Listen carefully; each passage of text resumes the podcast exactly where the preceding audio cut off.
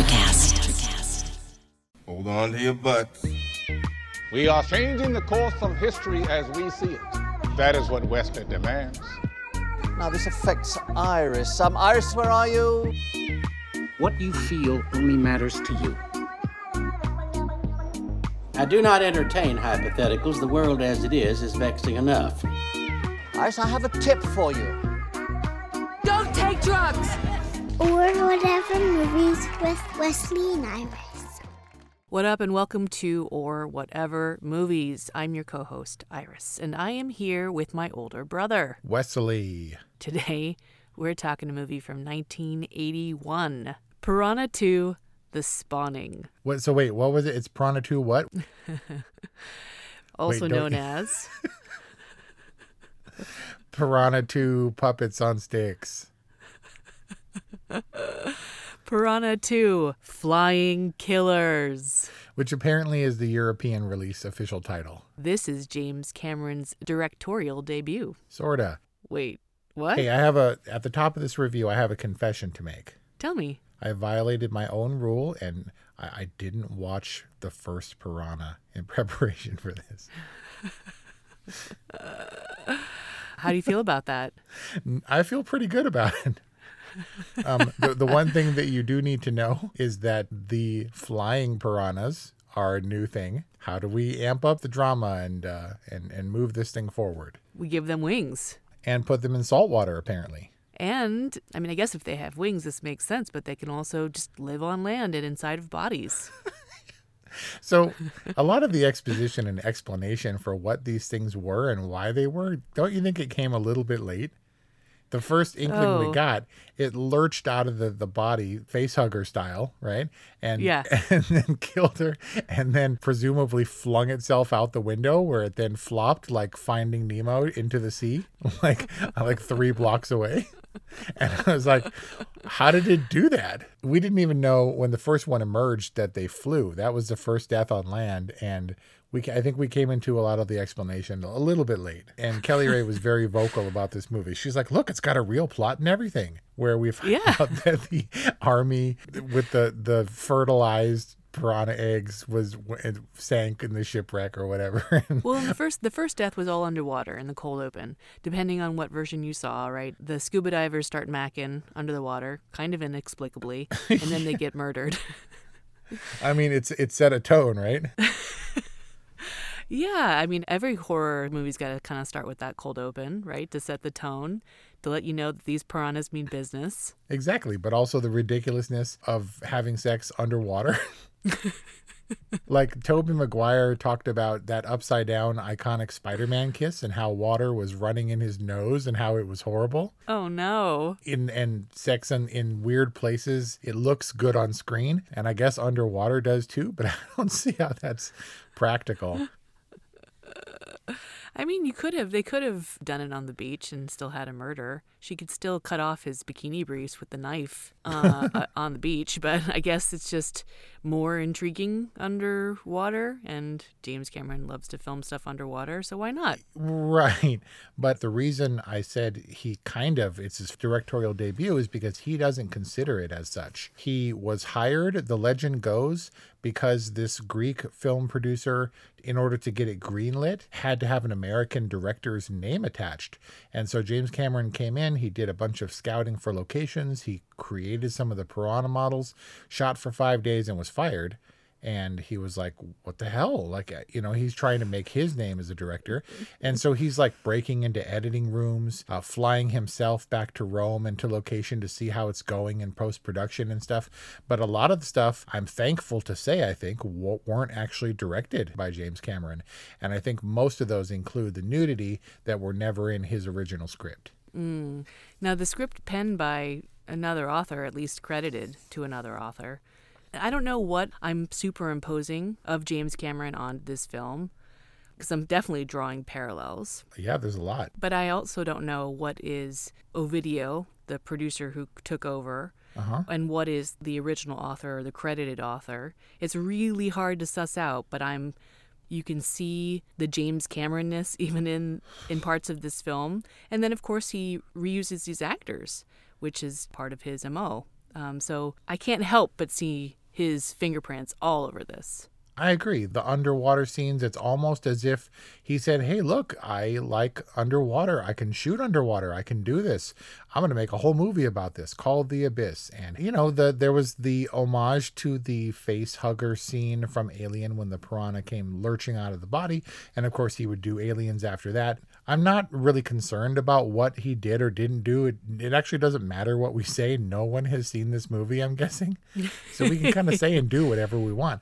But at least you can point to this is a new director that nobody knew about who met a dude named Lance Henriksen who followed him through, you know, for a good long while and they were friends and he was the inspiration for the Terminator. Supposedly James Cameron was so poor spending all his money trying to stay in Rome and get it keep a, a hand in this uh, post-production that he got all sick and was eating like garbage like that he would steal from buffets and stuff and like bread and junk and then that this is where he had the fever dream for the Terminator and Lance Henriksen Yeah. was the original concept for that. We have to thank our lucky stars for Piranha 2 Yep. because it gave us Terminator. Now, so knowing that it exists, and this might be an unusual inclusion in James Cameron's body of work for James Cameron Month, which we're doing right now, we can thank our lucky stars and we can see that this formed some lasting relationships and this allowed other people to see how hard he worked on his movies and how much creative ownership he takes. Uh, at the same time, once this movie is released and we're trying to review it, this is a hard one to get people to sit down to watch with me. Kelly Ray was super resistant. I was like, I gotta watch a movie. And she's like, Okay, what are we watching? Piranha 2. And she's like, ah, I'm not doing that. So Is she just not into B movies or was she I mean, nobody's into B I know this. I knew this movie was going to be terrible, but I wanted to. I was definitely curious as to what James Cameron would bring to this movie. And it doesn't help that it's not available to rent or stream. It's available on Blu-ray and spoiler YouTube. But this is the kind of movie that some people like to watch. Like, oh, I love terrible movies. They're so fun to rip apart. And I generally don't have fun doing that. But knowing that we had to watch this and being like, okay, well, this is a movie from 40 plus years ago where James Cameron didn't really have control. I just kind of, you know, poked fun at the the stuff. Like, you should have seen. we're trying to get a feel for who the characters are and it's a real shipwreck and they're trying to figure out which one it is or we were trying to figure out which one the ship really is. And then oh they're naked. And then we go to another scene of weird intimacy and it's the mom and the son and, and kelly's like he's like 15 years old. And i was like I, I think that's his mom. I was like, "Oh man, please let that be his mom."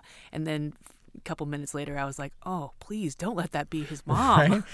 because that's really awkward. You should have seen the look on my fiance's face watching that scene, like mouth agape and like horrified eyes. Like, what is happening? Oh, especially at the end. Like I thought he was gonna kiss her. I was like, Oh, oh no. That got really awkward. Why were they so flirty and why was she all sexy naked in the bed and he's like playing with her in the bed? Oh, it's just so weird. It was and so all, so all I can think of is this kid found himself in a sexy, nakedy horror comedy type thing and was like flirting with the actress who obviously isn't his mom. And so in that way it's not weird, but on screen it reads horribly. I mean, their interaction was super limited. He had more interaction with his dad, the amazing Lance Henriksen, than anyone else. Yeah, maybe the girl, but that was all sexy time. The Yeah. captain's daughter. Where they made out in the in the in the pounding waterfall. Yeah. Because it's sexier when there's water. It's just not practical, is what I'm saying. That kid was having a grand old time, flirting with the older woman actress, making out with the young, you know, half naked chick, cruising around on boats. Like when I could just feel the irony when he came to the hotel and he was like, This resort sucks. It was like the, the most ironic statement of the movie because you could tell that kid is just having a field day. right? Sex crazed Hotel Elysium, Club Elysium. Right. And boobies. But you know what? Because because people haven't seen Piranha 2, I think it would be helpful if we did a little synopsis, a little summary to help give our audience context for this film. Go. Me? so it's centered around sex crazed club Elysium, where everybody wants to mac with everybody, regardless of age or, you know, how they're related to them. And uh, we're centered around a lady who is giving dive instructions, scuba diving or snorkeling lessons to hotel guests. There's a shipwreck just off the coast where it sank, I think that it's a couple years ago. And uh, it turns out that shipwreck was carrying fertilized eggs, or fertile eggs, as they put it, of genetically engineered, modified super predator. They weren't piranhas, they were grunion, Grunion, yeah, four canisters, three were recovered. right? And so there's one canister down there, and the hotel guests, one of the draws for this Club Elysium is that the people go down and watch the grunion run. Except this year, they're not running, they're flying and they're murdering. Oh man, what a build-up! Lots of murders until the grand old Grun- Grunion, Grunion Run run! massacre. Yep, and this is definitely coming on the heels of Jaws, which has a lot of the same themes. And you have the beleaguered police chief or whatever, who's you know running around trying to warn people, trying to save people. And then oh look, we're the, the he's the Chief Brody character in Jaws. Right, and the smarmy resort manager, in this case, hotel manager. Oh, and I didn't, we didn't get to see that guy die, did we? Oh, good call. I said that guy's definitely going to die, right? He's way too smarmy, and I don't think we did. But then it turns out, hey, look, the dive instructor's the police chief's wife, and they have a troubled relationship, a la the abyss. And uh, then look, the guy, uh, head of hair. He's. Uh, it turns out he's an insider. Was it head of hair or was it asshole school? One of the two of them. Asshole school. Yeah, was the insider who actually oversaw the project or was involved for the genetically modified guppies or you know grunion, and then what became the what I guess passed as piranhas. And then calamity ensues, and people get naked, and people are gored violently, and there's rubber hands and rubber bodies, and and it makes that that that the sound so you nobody can hear it but us, and uh and The underwater sound where you see, well, you the see the flying bubbles. sound too. Yeah, like- yeah, they had the flying sound effect. That always preceded the visual, right? You always Right. hear it first, and then you know it's coming. But no, the people on screen couldn't hear it. A lot of dramatic irony in the sound design. I kind of characterize this as White Lotus meets Jaws. I think that's something that people can hold on to. White Lotus is just caricature, ridiculous resort people, and then there's Jaws, which we all understand, know and love and understand. Yeah, I kind of characterize this as what Kelly said, which was like boys like to watch half naked chicks get eaten by piranhas, apparently, or fully naked chicks. Direct quote.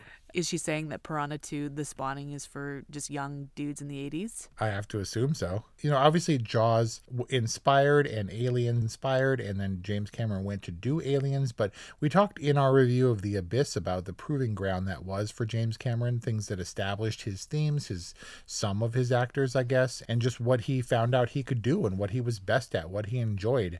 And Piranha 2, I don't know that it furthers that, but there were so many things. It, it's almost as though he was on Piranha 2 way back when.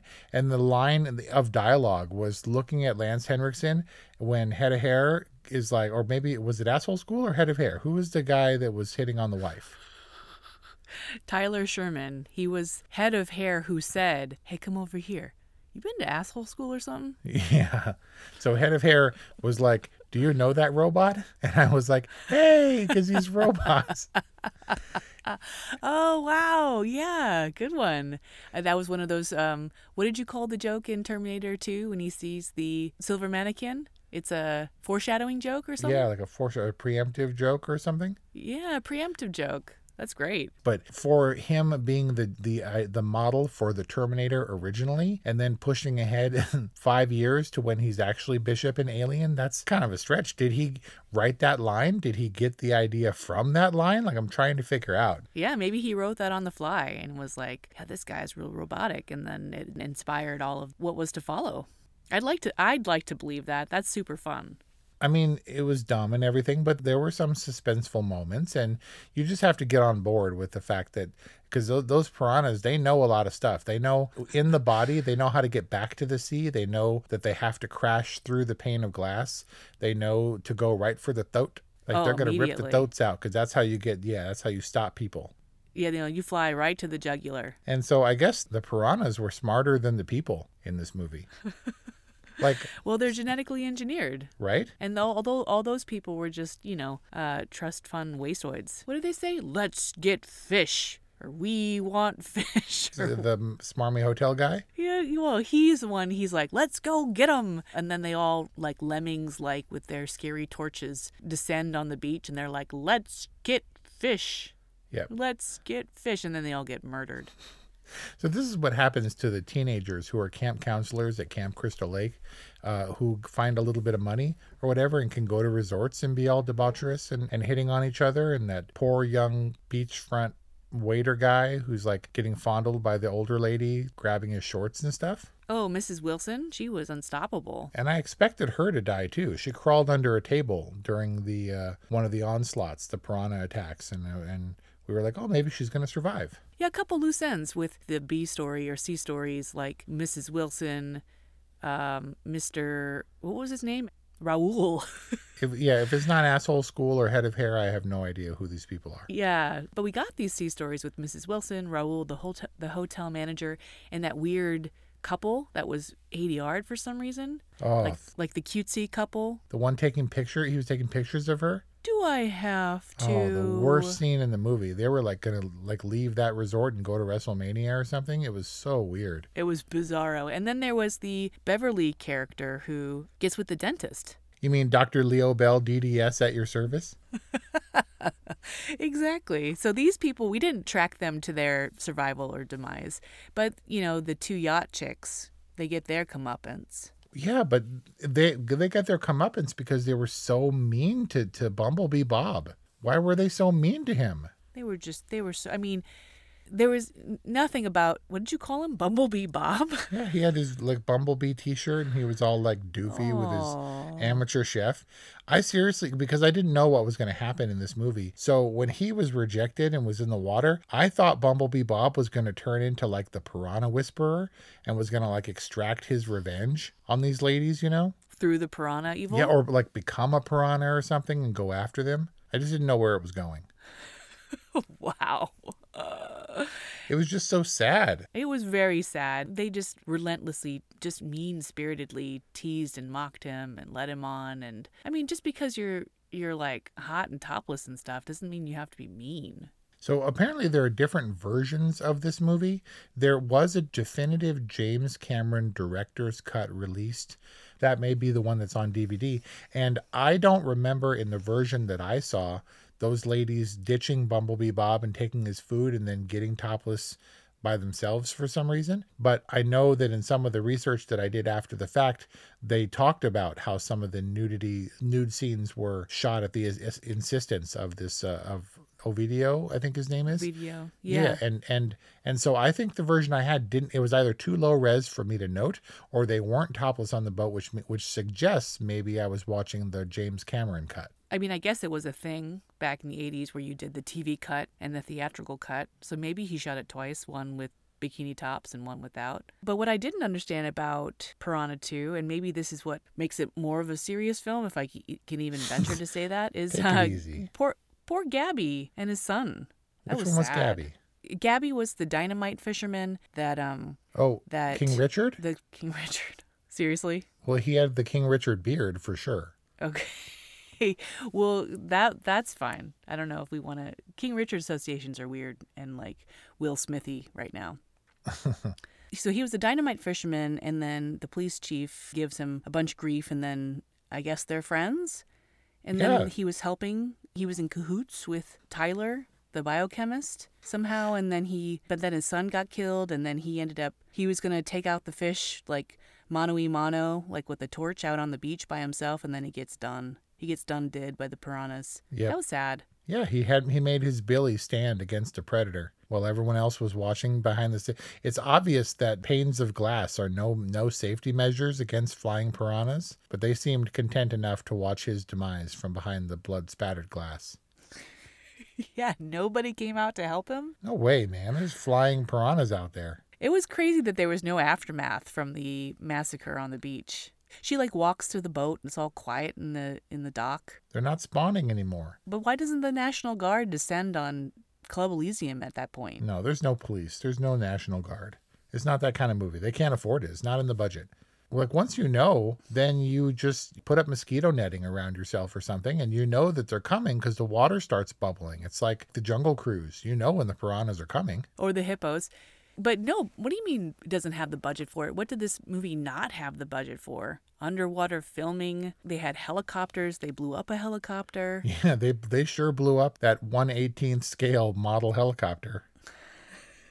Was it a model? I didn't even know. Oh, dude, so model. Like the rotors were barely turning. They like flicked them with their finger and threw it into the water. Really? Oh, I was totally. I bought it. I was like, whoa, this movie's got a bigger budget than I thought. And then I looked and it was like 145,000. How did they do that? I thought this would have been the tool, right? This would have been the thing where he like lowers the he sacrifices himself and turns the blades into the water and chops the whole school of piranhas to bits or they come flying at him and he he angles the blades to cut them all down.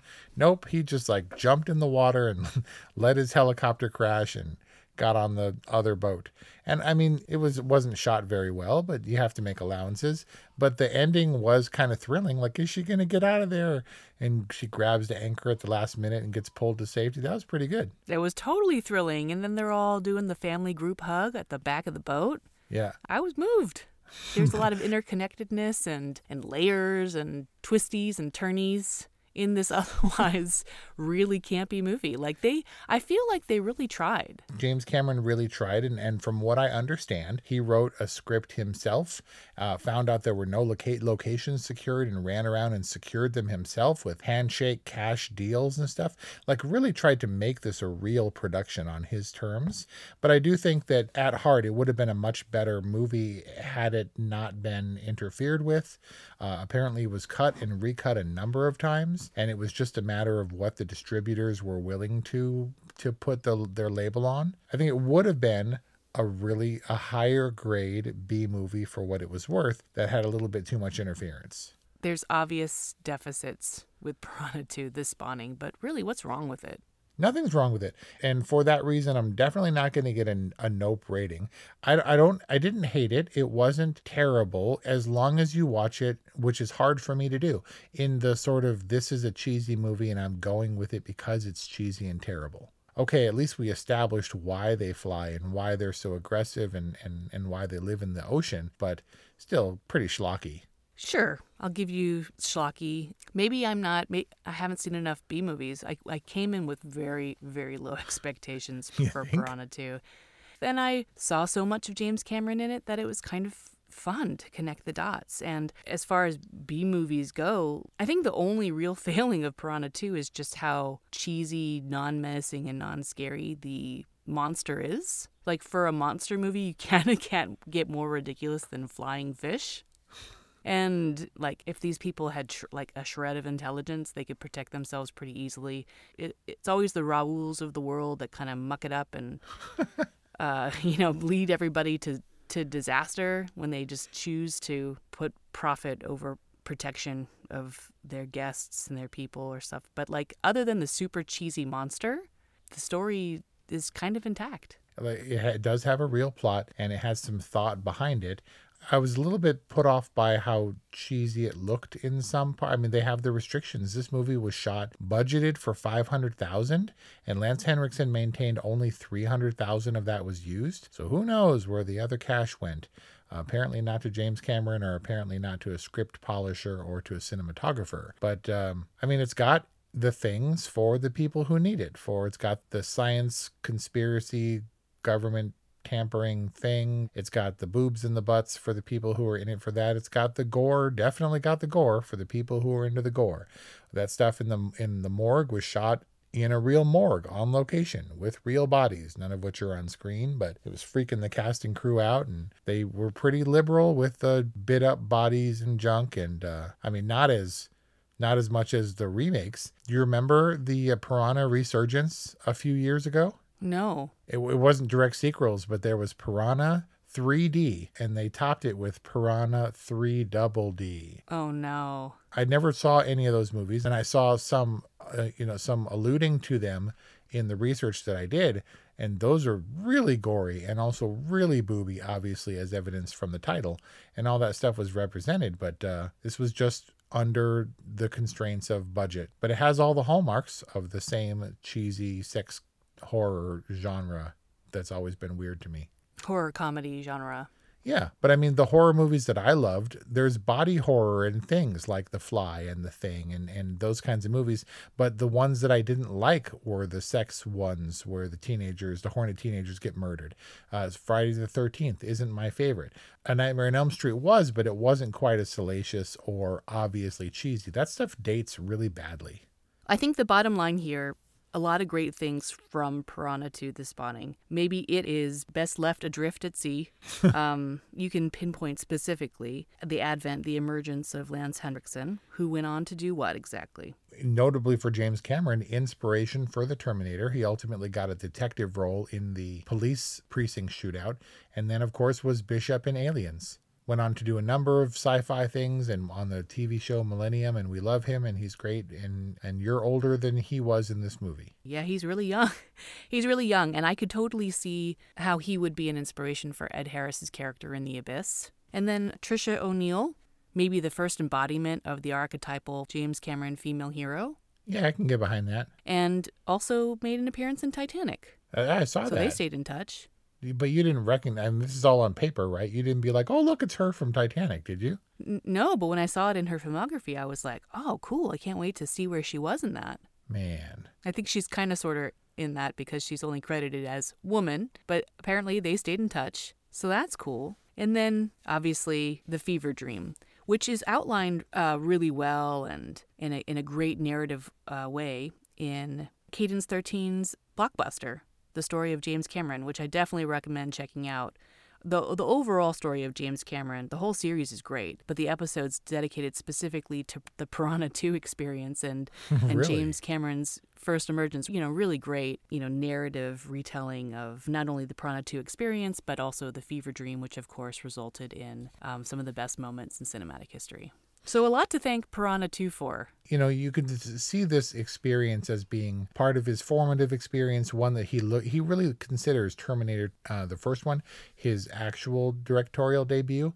But yeah, undeniable hallmarks and, and the fact that those are sustained throughout his career are indicative that he has a very clear vision and a skill set that he tried his best to enact here. So do you recommend Piranha 2? I mean, come on. Look, I watched it for free on YouTube because I tried to do my due diligence. I had read that it was available on iTunes and it's not. I was told that it was available on YouTube and I intended to purchase. And stumbling there, I found a cut that was serviceable for the purposes of this review. And I was forced to go that route because I didn't have time to get a DVD in hand in time to watch it to bring it to you guys for James Cameron month. I did what I had to do. And if that's your experience, if you need to watch Piranha 2, go for it. It's on YouTube. Definitely do the one that says 1080p Blu ray because that's the only way you're going to get a manageable viewing experience. Would I recommend it for free if you got time? Sure, especially in the scope of James Cameron's work. I didn't even consider that I had to give it a rating, even though I just prompted you for yours. Piranha 2 for what it is and for what it means to James Cameron's growth and emergence as a filmmaker, sure, I'll give it a good. eh, it wasn't. I wouldn't go that far. I, I saw it and I, I liked seeing the external experience of James Cameron and how it, it influenced Piranha 2. But that movie in itself was not a good movie. There was too much. I can't give Ovidio any credit for his contribution to cinema, so I'm going to go with a whatever. But like I said, I didn't hate it, and that usually drives my nopes. It was schlocky and dumb, and I guess fun at times. But uh, Piranha 2, I'm kind of glad he doesn't consider it his directorial debut. Hmm. So I should get you the DVD for your birthday or Mother's Day, is what you're saying? I recommend Piranha 2 as the way to fully round out your James Cameron experience.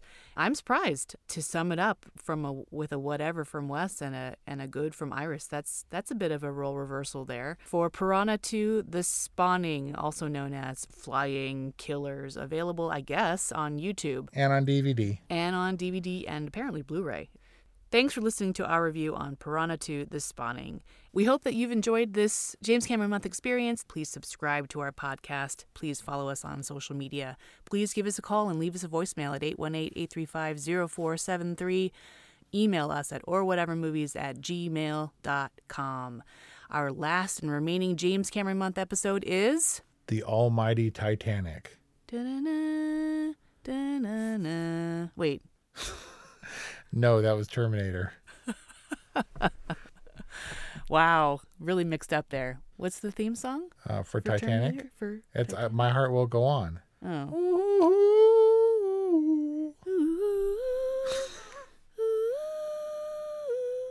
Titanic next week at or whatever movies. Thanks for listening, and we'll see you next time. Welcome to Ringside with Ray and Prince. My name is Ray Leonard Jr. No, that's just my dad. My name is Prince Daniels Jr. On this show, we come to humanize Athletes, entertainers, business executives. We're going to see what makes them tick. Tuesdays, 10 a.m. Pacific time on Spotify, Apple, Amazon, and wherever you get your podcasts. We'll see you there. Peace and power. Electricast.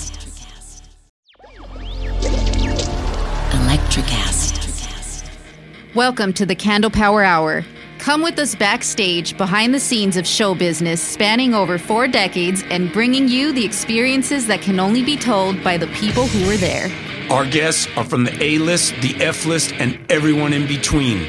Get set for some of the most insane, hilarious, and inspiring stories you will ever hear. I'm Mercury, And I'm Diego. your host for the, Candle Candle, Power, Power Hour. Hour. Acid.